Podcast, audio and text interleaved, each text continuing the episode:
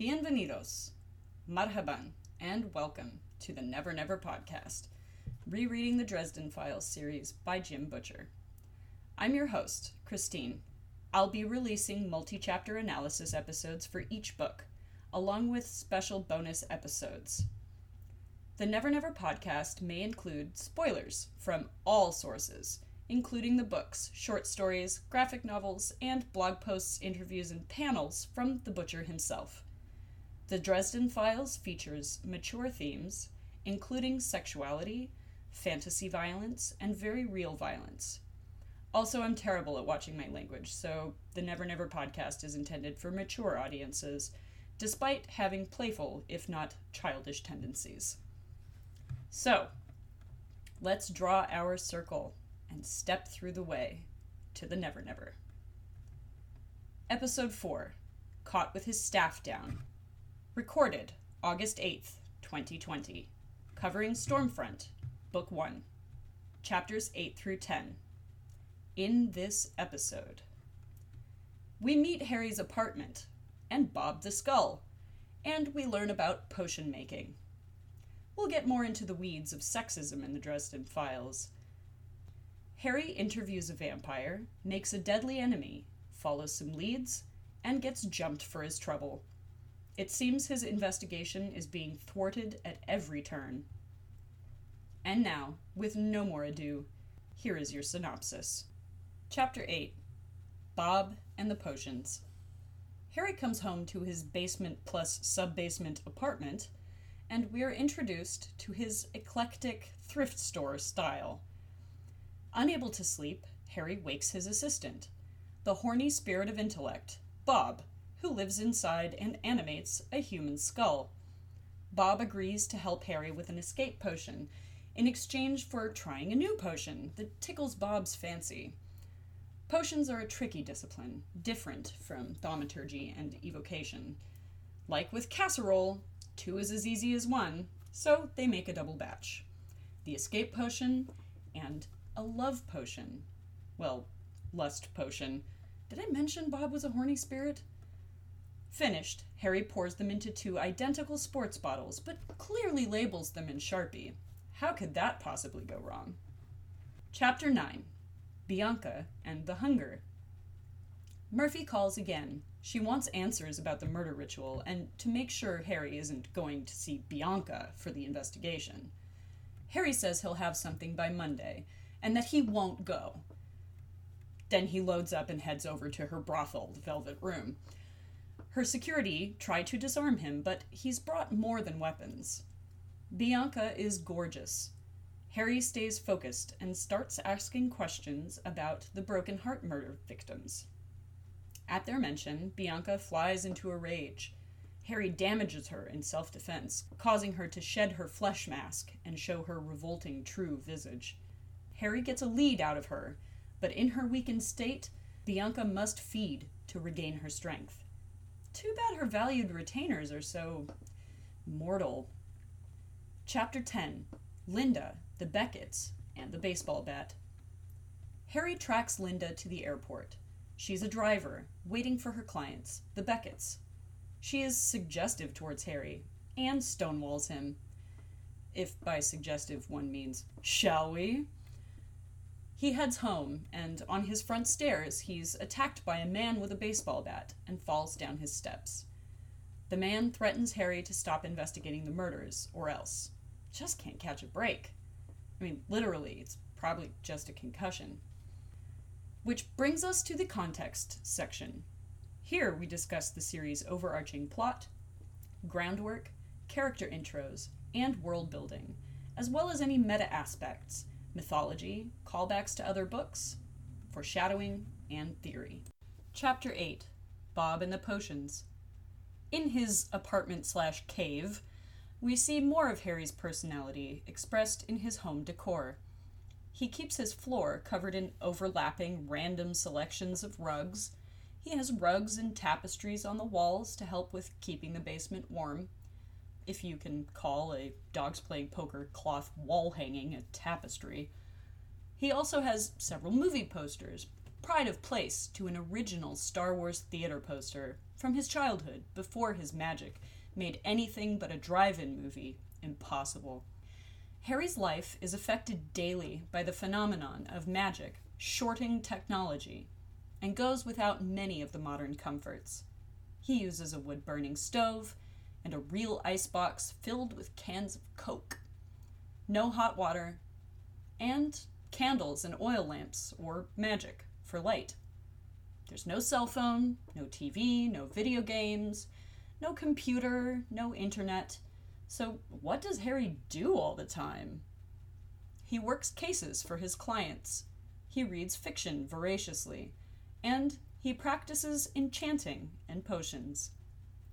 So, since he can't sleep, he unwinds in the subbasement lab, making potions with Bob, the literal talking head character who allows Harry to teach the reader about the rules of magic in conversation rather than a narrator info dump. We'll talk at length about his character as the series unfolds, learning most of how Bob's species works in Ghost Story, Book 13. Species. Race? Classification? Whatever. His status as a memory spirit, or spirit of intellect his character intro, and his interaction with Harry I'll tackle in just a minute. First, let's talk about the foray into the magic system of the Dresden verse. We get a quick primer on a third branch of magic potions. Our two examples are an escape potion and a love potion, the latter insisted upon by Bob the Perv Skull. When he agrees to make the additional potion for Bob in the first place, Harry feels uneasy about the possible consequences of a love potion, but brushes them off, knowing its effect will fizzle out after a couple of days, and then has this thought, quote, how much trouble could it cause? Unquote. Wow, my sweet summer child.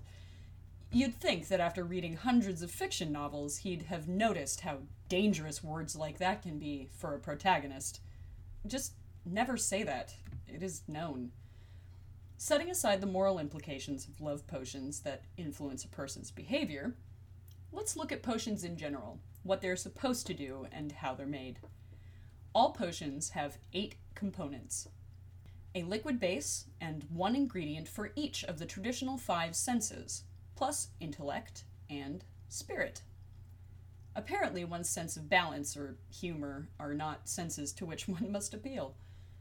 Every ingredient must be something which evokes the desired effect for that aspect, for that sense.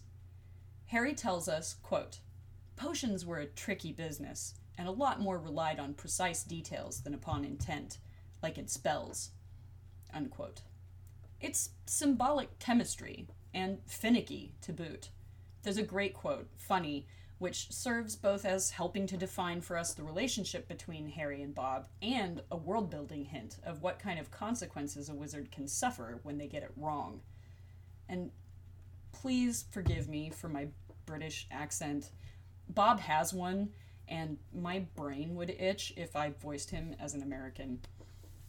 Okay, quote Okay, Bob, fine, you win. We'll do them both, all right? Bob's eyelights came up warily you're sure you'll do the love potion just like I say? Don't I always make the potions like you say, Bob? What about the diet potion you tried? Okay, that one was a mistake. And the anti gravity potion, remember that? We fixed the floor. It was no big deal. And the. Fine. Fine, I growled. Don't have to rub it in. Now, cough up the recipes. Unquote. The recipes are fun too. The escape potion has a base of Jolt Cola, which for young people, that was the 90s answer to Red Bull. And maybe 80s too, but I don't remember because I'm not quite that old. They add motor oil for smell, a cut up bird feather for touch, ground chocolate covered espresso beans for taste, a shredded bus ticket for the mind, a broken chain for the heart, and two very abstract ingredients a flickering shadow for sight and mouse scampers for sound. I'd love to know how those were sourced. And maybe we'll see the magical process for capturing these uncapturable things someday, but I doubt it. It might detract from the magic of the magic.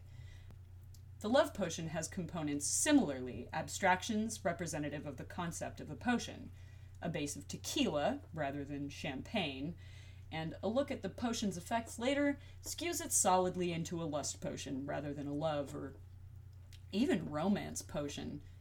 Next goes in chocolate, a drop of perfume, shredded lace, a sigh, candlelight, the ashes of a passionate love letter for which Harry had to substitute the page of a trashy romance novel, and a teaspoon of powdered diamond. There was no powdered diamond. They made do with a shredded $50 bill. Once the symbolically significant ingredients are simmering, one adds the magical energy and incantation to activate them, and voila! Potion. It is here that we are clued into something very important to the world building of the series and to the plot of this book in particular. Where does a wizard get the juice to cast spells? Quote, it can come from a special place, usually some spectacular natural site like Mount St. Helens or Old Faithful, from a focus of some kind, like Stonehenge is on a large scale, or from inside of people. Unquote. A person's raw emotions, concentration, or willpower are all fuel sources for magical mana. It is highly significant that the force of the natural world can power spells, and we're told this critical piece of information about a third of the way through Book One. Wonder if that's going to come up in the end game. Yay for foreshadowing! Harry puts the potions in twin squeezy sports bottles and writes on them escape and love in permanent marker, mentioning specifically that he doesn't want them to get mixed up. Yeah, that's not an oops waiting to happen. Now, on to Bob as a character. Bob is a memory spirit, several hundred years old, whose magical shelter is a carved, enchanted skull. As sunlight harms such spirits, the protection of such a relic is necessary. He is so bonded to this home that it even moves and morphs its shape to emote for him. When he is interacting with the outside world, the eyes of the skull glow with a warm orangish light that also dim and brighten to reflect his passion and emphasis. He is capable of exiting the skull in a rush of orange light and sparks, marking his path, but he's also bound to the will of whomever owns or possesses the skull, a bit like a genie in their lamp, and cannot leave without his owner's permission. Quick side note we learn later, I believe in Ghost Story Book 13, that Harry has owned the skull, and therefore Bob, since he was a teenager. We don't know exactly how old Harry is, but in this first story, he's mid 20s. That's about 10 years. When Bob futilely demands a short furlough in this chapter, 24 hours to go wild out in the world, Harry says this quote, Bob, I let you out once, remember? He nodded dreamily, scraping bone on wood. The sorority house. I remember. Unquote. And then Harry suitably admonishes Bob for his constant sexual comments when he suggests that he does more than just peep. Yes, he's misbehaved, and Bob's influence on Harry's attitude towards sex is probably not the healthiest. Bob makes comments about seducing shepherdesses for centuries and pigeonholing that chicks dig money slash chocolate slash steamy romance writing. He suggests that Harry could use the love potion to help him get laid, which for a horrible moment Harry considers before stomping out the thought. Even so, seriously? Bob's been out of the skull just once. In a decade. Harry, Harry, Bob says it himself, quote, You're trivializing what getting out for a bit means to me, Harry. You're insulting my masculinity, unquote. Bob is obviously a very sexual individual, and his shelter has become a cage. No wonder Bob is such an incorrigible horn dog. Speaking of which, so despite not technically having a physical sex, Bob, in his cocky he him identified bravado, teases Harry about his inexperience with dating women. Harry knows this is true, but defensively points out that he's got a date on Saturday, because it happens that today he honestly can say that. Now, this exchange is important for character development, but it also serves to remind the reader of an upcoming plot event Harry's date with Susan. Now, we won't talk about this again for a while, but put a pin in that. For now, Bob's sexuality is an interesting conundrum. He has no physical sex, by which I mean one particular set of genitals or another, or even a set which presents in between, on a physical body. Yet he does identify as male. In addition, he exhibits a strong, uh, nay, a colossal sex drive, despite his inability to physically participate in sexual activity, at least without cohabiting a body by performing a ride along in their head, I, I assume. I mean, perhaps he can use his incorporeal form to stimulate another person, but that is a different podcast. the question we must ask is why? He has no biological urge to reproduce, translating to a physical need. From whence comes this attitude and these behaviors? Now, Jim has said in a Q&A that Bob's personality is influenced by taking on some of his owner's traits and sometimes amplifying them. So it would follow that Bob's libido is what it is because of who Harry was when he acquired the skull a normal, 16 year old, horny young man. That doesn't excuse some of the borderline rapey innuendos Bob makes, even though it does help to explain them. But is that the whole story? And exactly how much of his personality is formed by that influence? Who was Bob before Harry? Before his other masters we know of before Harry?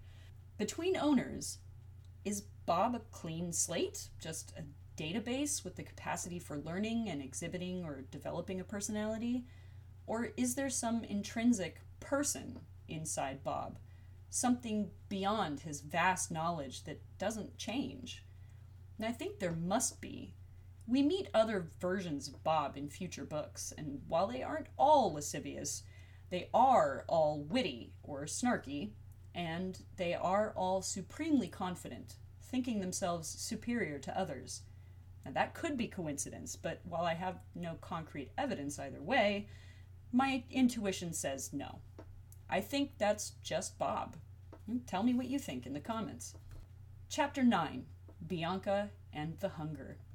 Murphy needs answers and is beyond being polite about it, reflecting the pressure she's getting from her higher ups to close the case. It's interesting that despite her rudeness, Harry won't give her the same talk he gave to Monica that to respect each client, he won't put one case over another. He does, however, lie when Murphy forbids him from going to Bianca's. She catches this lie and tries to call him on it, but he feigns a bad connection and hangs up.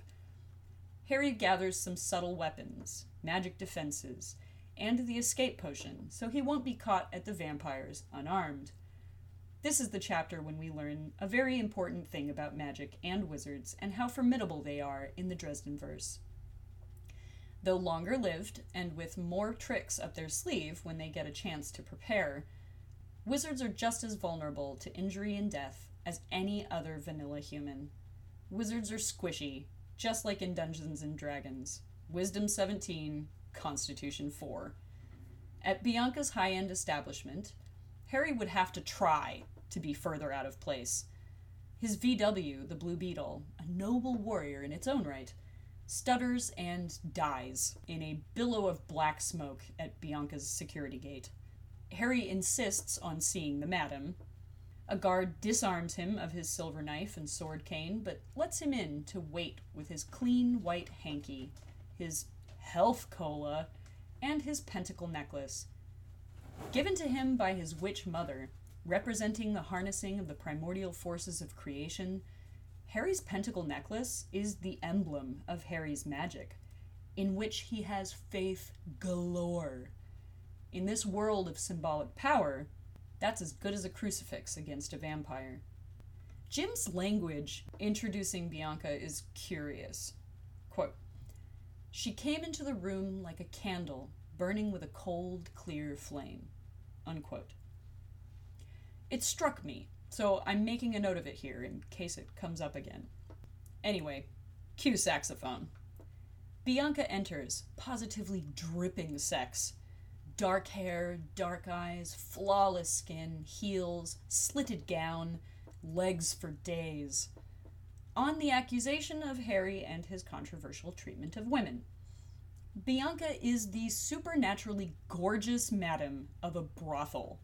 She spent time and effort presenting herself as wanting to be wanted. Harry appreciates her, behaving as a perfect gentleman, and isn't lewd even in the privacy of his own thoughts. Away from Bob, so far Harry seems to have very little tendency to sexually objectify women. I think the issue with Harry and women is his inability to put away outdated notions like chivalry. Now, here is a hot button issue for some. I know there are many people, women included, who believe chivalry is the proper way to treat a lady. Promoting an attitude that encourages society to protect our mothers and sisters, our daughters and wives, from harm and disrespect. There are also many people, men included, who believe that chivalry, despite having the aim of respecting women, actually serves to reinforce the idea that women are helpless, or at least more so than men, thereby objectifying them in a different way than does sexualizing them. Now, we will not solve this debate in an urban fantasy podcast, but I think it's worth thinking about.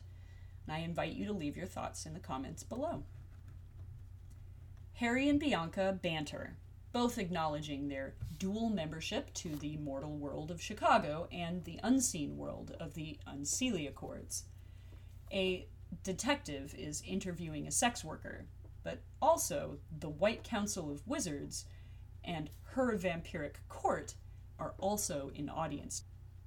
So when Harry gets to business and asks about the murder victims, he has little expectation of violence and only a moment to react to it to save his own life. At the mention of Jennifer Stanton, Bianca becomes enraged and attacks him. He pulls out his innocent handkerchief and flings it open at her, releasing the ray of sunshine he'd saved for a potion ingredient. It was devastating, tearing away her thin facade of beauty in chunks to reveal the slimy, flabby bat creature beneath. It's Salma Hayek in From Dusk Till Dawn all over again. Another note as soon as the flesh mask is discarded, Harry starts using the pronoun it instead of her to refer to Bianca in her creature form. Though she's still obviously a sentient being with thoughts, memories, and emotions. Now we'll see how this proceeds in future books as the Red Court becomes more prominent. Harry's pentacle shines with his faith in the workings of magic and keeps her at bay. Why would she break protocol like this? Like Marcone with Tommy, Jennifer was under Bianca's protection. Like Morgan, she thinks Harry is the murderer. Bianca says, quote, You killed Jennifer. She was mine, mageling. Unquote. There's a standoff of the put it down. If I put it down, you'll kill me. If you don't put it down, I'll definitely kill you. Variety. Until a fragile and temporary peace is reached. Now, even though she agrees to give Harry a shot in the dark lead, it seems the trip was all for nothing. Bianca doesn't know who killed them, if it wasn't Dresden. Harry has embarrassed and weakened Bianca in her own domain. Furthermore, Harry is bleeding from their scuffle, and Bianca is hungry now. A retainer, Paula, enters to feed her mistress, and Harry leaves forthwith. At the gate, Harry waits for Paula to bring the promised phone number of one of Jennifer Stanton's friends and former coworkers. Maybe Linda Randall knows something. A different person brings him the info. Apparently, Paula did not survive the feeding. Best of all, Bianca blames Harry. Good thing vampires fear the retribution of the White Council, otherwise, she might retaliate. Now, but he's a member, even if not their favorite one. He's safe, right? I'm reminded of the Princess Bride quote You keep using that word. I do not think it means what do you think it means? Chapter 10 Linda, the Beckitts, and the baseball bat. Harry calls Linda from a payphone. Remember when those existed? Harry describes her voice as furry, velvety and tactile, her laugh as delicious. From the second sentence she utters, she's flirting is a pale word. Quote, Harry who? she asked. Dresden, I'm, I'm a private investigator. She laughed, the sound rich enough to roll around naked in. Investigating my privates, Mr. Dresden? I like you already. Unquote. And once he detectives and cleverly tracks her to O'Hare Airport's arrivals curb, the innuendo escalates from there. Again, innuendo is inadequate, maybe outuendo or single entendre. Linda is interesting. She's sexually aggressive, which can be an attractive quality if applied with judicious respective boundaries. Her brand of it seems to be a compensation, a mask used as a shield from the emotional pain of allowing herself to be genuinely vulnerable. In the space of just a few pages, Linda Randall becomes a whole person, not just a lead in Harry's investigation. Go, Jim.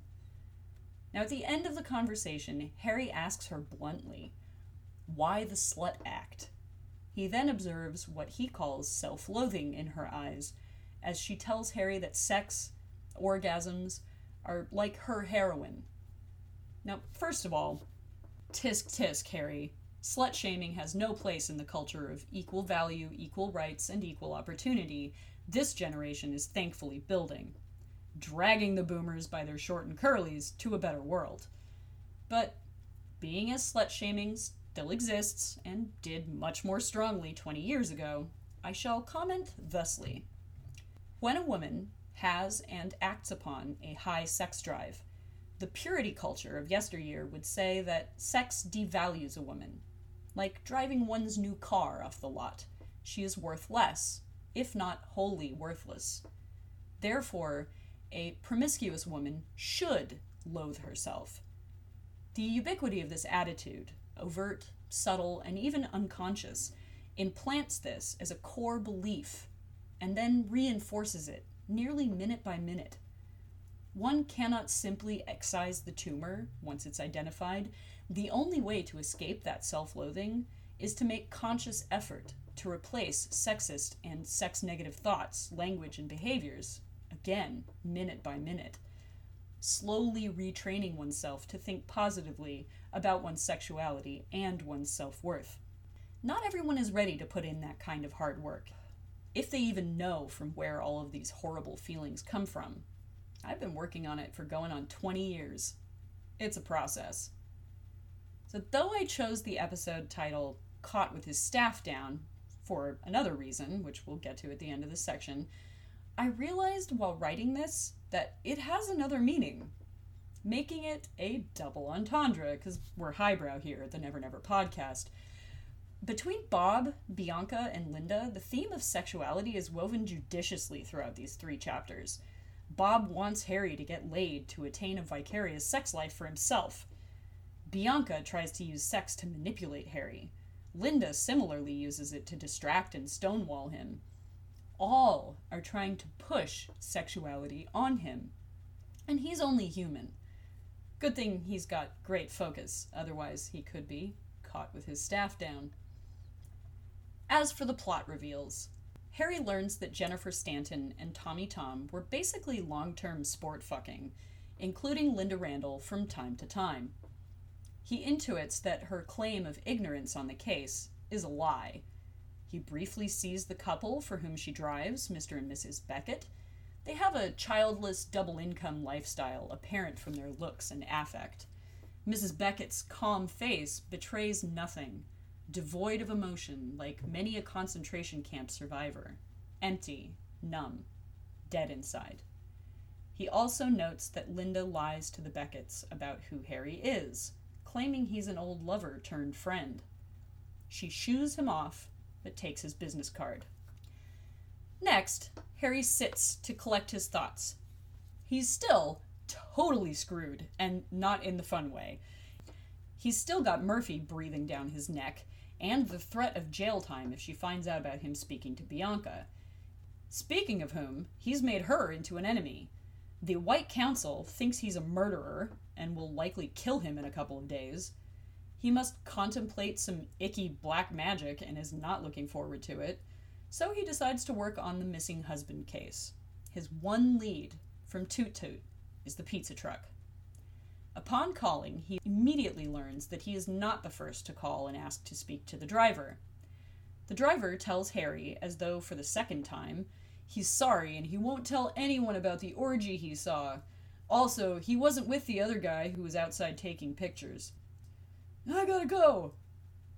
Interesting. Who called the pizza place before him? Was it Victor Sells trying to cover his infidelity? And who was this photographer? Was he working alone or for an employer? He remembered the film canister from the lake house grass. As for the murders, Linda Randall was a dead end. He'd just have to suck it up and figure out the explody heart spell.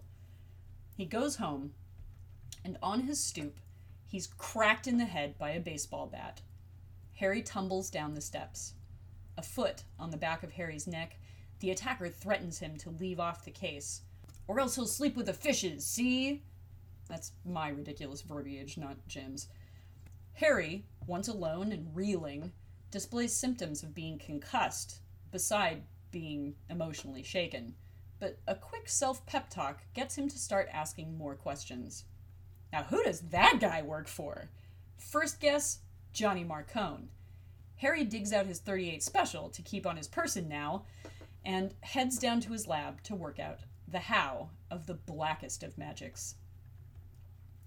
Now, the original reason I chose the episode title Caught with His Staff Down is the overt meaning Jim cites preparedness. Despite his preparation for defending himself at the Velvet Room, Harry was not expecting to get jumped by Bianca as the conversation was going smoothly. And definitely not expecting to get jumped by the goon with the baseball bat out of the blue. Now, truthfully, I think the other meaning works better. Now, that's all for this episode of the Never Never podcast. My peeps, this one took forever. Had a lot of things going on personally, and there were a lot of complex and controversial issues I felt needed addressing in the episode. What do you think about Bob's libido? A Harry and women? Or his visits to Bianca and Linda? Leave me a comment. Arigato. Dankeschön, and thank you all kindly for listening. A special thank you to Jason Hall 1016 for your listenership, interaction, encouragement, and patience. Thank you to my supporters, without whom this project would not be possible. You know who you are. Thank you to my inspirations, a few linked below, those literary podcast giants on whose mighty shoulders I attempt to balance.